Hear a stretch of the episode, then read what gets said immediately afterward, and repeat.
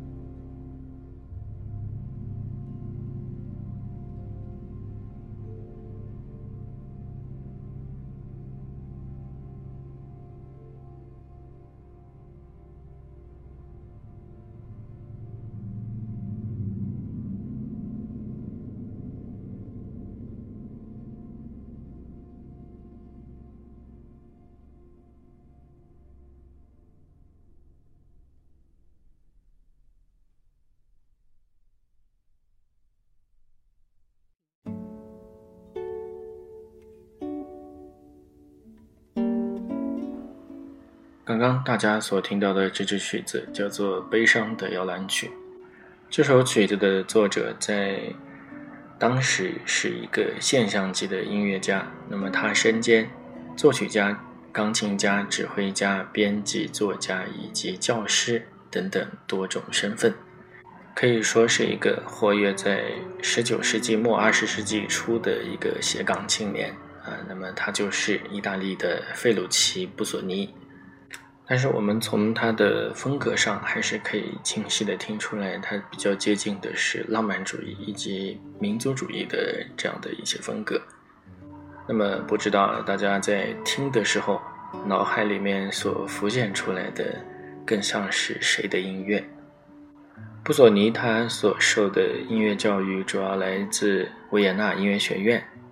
从音乐学院毕业之后，布索尼曾。